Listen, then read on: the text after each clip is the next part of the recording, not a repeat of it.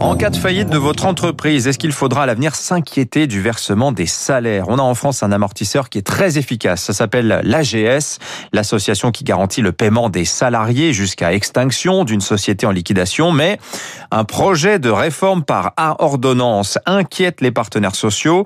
Euh, ce projet met en péril le financement des AGS. On en parle ce matin avec Sébastien Lay. Bonjour.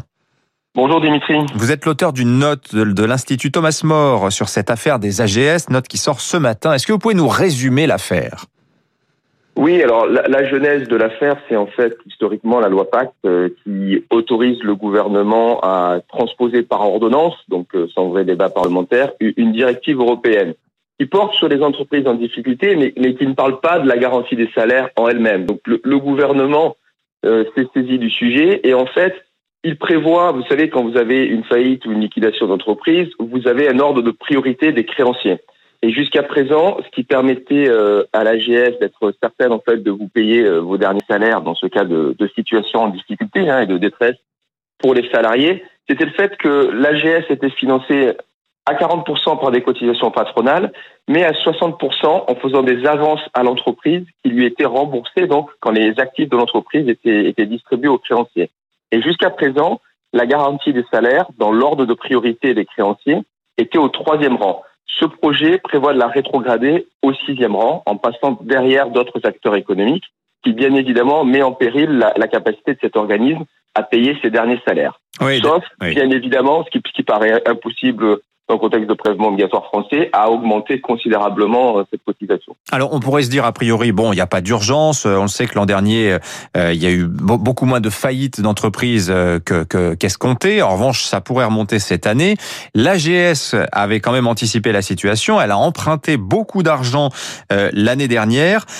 Il y a une question quand même qui reste un peu mystérieuse, Sébastien Lay. On comprend mal la motivation du gouvernement pour déstabiliser les AGS. On, on se l'explique pas bien parce que c'est une euh, qui est néfaste aux Français et aux salariés. Oui, d'ailleurs, vous parlez de ce prêt, mais ce prêt, il a d'ailleurs été accordé à l'AGS sur la base justement de sa position dans la pyramide des créanciers. Ce qui veut dire que le projet de réforme en lui-même, il, détruit l'équilibre financier du prêt et, les accords avec les financeurs de l'AGS. On n'est pas là pour faire bien évidemment des procès d'intention, mais, mais euh, bien évidemment, le moment choisi ne paraît pas opportun parce que dans la crise, dans, dans la note, on souhaite faire un petit rappel macroéconomique. Certes, la situation était un peu euh, sous cloche et anesthésiée euh, l'an dernier, mais quand même, euh, l'ERMS, par exemple, prévoit pour cette année et l'année prochaine, l'année prochaine une augmentation des faillites, à peu près 50 ou 60 000 par an. Et donc, le, moment paraît mal choisi pour venir affaiblir la situation des salariés, alors que quand même, nous allons faire face à, à une vague de tsunami social au cours des, prochains mois, voire les deux prochaines années. Sébastien, notez que tous les syndicats, hein, que ce soit les syndicats de salariés euh, et les syndicats patronaux, sont contre euh, ce changement de hiérarchie euh, des créanciers qui pénaliserait donc les, AGS. Le patronat, c'est notamment parce que c'est lui qui est le gestionnaire des, des AGS.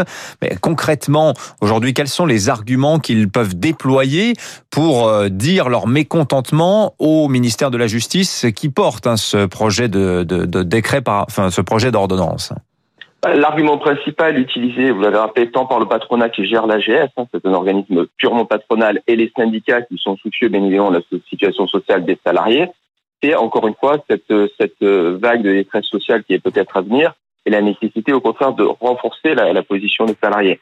C'est aussi le fait que le projet d'ordonnance tel quel favorise d'autres acteurs économiques, comme par exemple le monde des administrateurs judiciaires.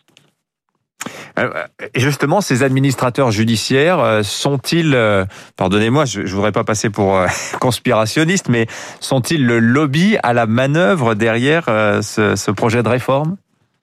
Non, nous non plus. Et, le but de la note, c'est véritablement au contraire de montrer en quoi l'AGS est un système efficace et comment au contraire, puisque d'un point de vue macroéconomique, pour nous, pour l'Institut, on s'est posé la question de la protection des salariés avec les conséquences de la crise du Covid, à savoir comment on pourrait utiliser la garantie des salaires probablement par exemple en l'étendant euh, dans son champ d'application, mais aussi aux indépendants qui aujourd'hui ne, ne, sont pas ne sont pas protégés. Vous savez, on a beaucoup parlé de la, la flexi-sécurité, et finalement, elle n'est pas. C'était la grande promesse de 2017, et elle n'est pas mise en œuvre.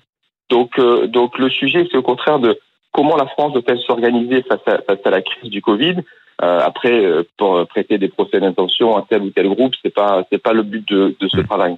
Merci Sébastien Lay. Vous êtes donc l'auteur de cette note à retrouver en lecture à partir de ce matin sur le site internet de l'Institut Thomas More. Merci d'avoir été avec nous ce matin en direct sur Radio Classique. Dans un instant, on va partir au Japon pour trois minutes.